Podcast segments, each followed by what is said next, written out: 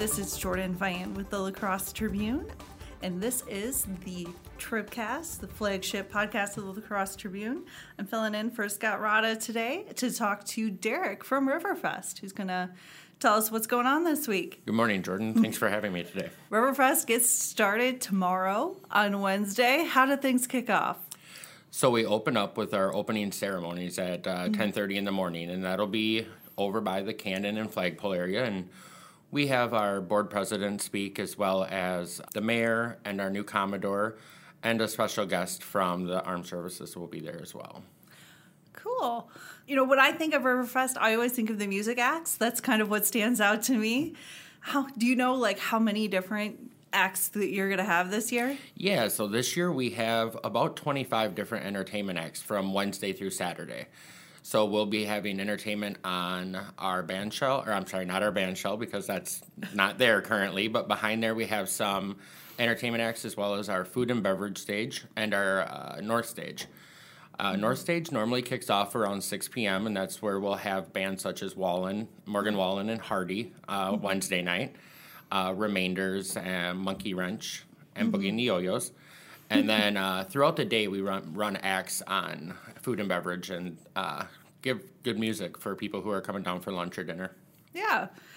And you guys have been getting some, you know, pretty big country acts for the past few years. I like I went a couple years ago and I saw Dustin Lynch, which was very entertaining. Uh, one because the music was good, yes, obviously, but two because he was so not used to the Mayflies, and it was just like it was hilarious, but it was good anyway. Like he did a good job, even with Mayflies flying in his face. So that's that's a pretty talented act, I would say.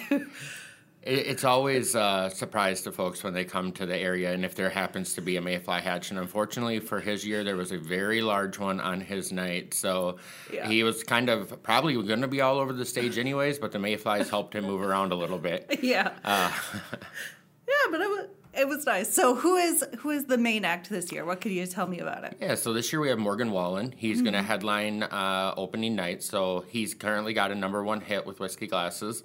Uh, he had another hit with uh, Florida Georgia Line recently uh, called Up Down.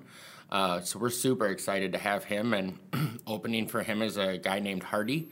Who has a song on the radio called Rednecker? So I think we're just really excited to have both of them here and uh, kicking us off for our 37th Riverfest. Yeah, I bet you guys have been doing the country acts for the main one. Um, why did you guys sort of go that direction?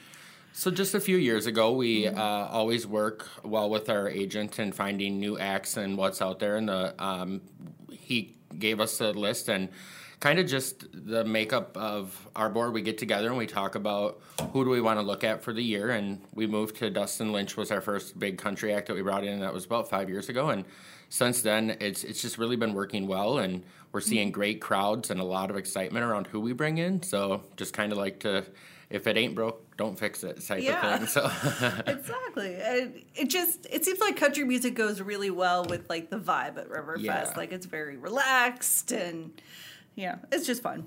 Um so you guys have a lot more than music. Uh like one of my favorite things to do is watch the pole vaulting on the barge. Do you have that again this year? So it won't be on the barge this year, but we do have pole vaulting down there. So on the fourth and fifth, that'll be uh, along the riverside of Riverside Park. So we'll have pole vaulting.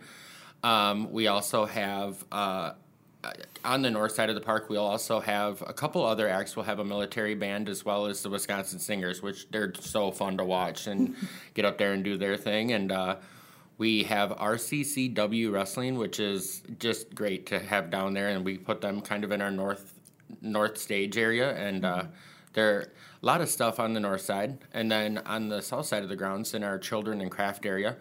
Uh, all sorts of family fun over there as well, with uh, inflatables and food trucks over there, as well as uh, our craft area with multiple vendors selling a lot of products that are made by them.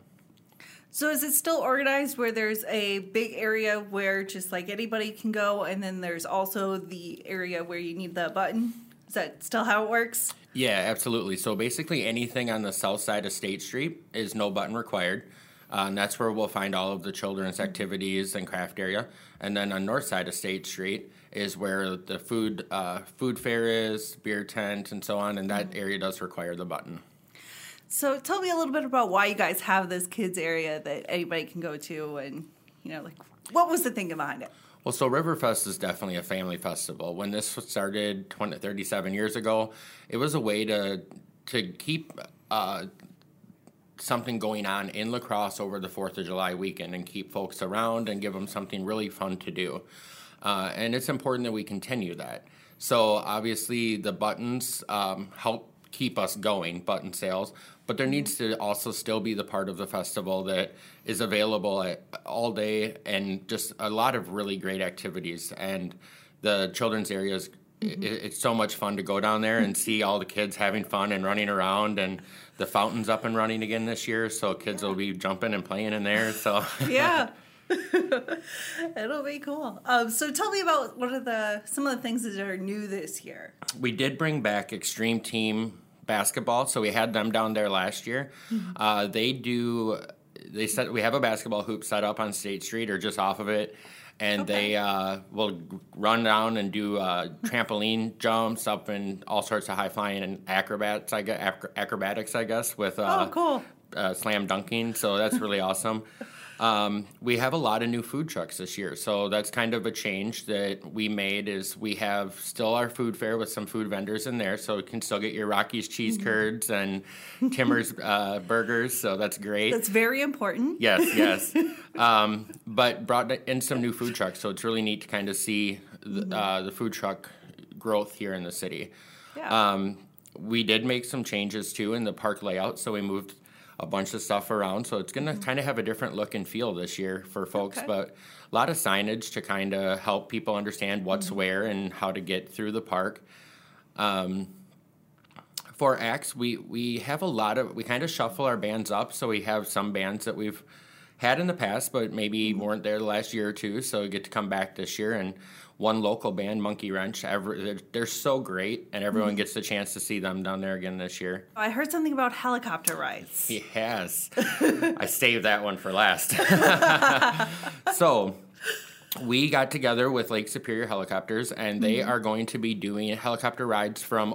It'll actually be in the city lot over by the Oktoberfest grounds. Okay. Um, so in that area, no button required. Uh, mm-hmm. The the fees have been posted on our website, and if I remember correctly, there's three options that range mm-hmm. anywhere from about forty seven dollars to I think ninety seven dollars for length of the trip. Okay. Um, so it's just a really cool opportunity in La Crosse to like get to see the festival and other parts of the city from mm-hmm. the helicopter ride, and uh, we were so excited to have them come in and and be part of our festival this year.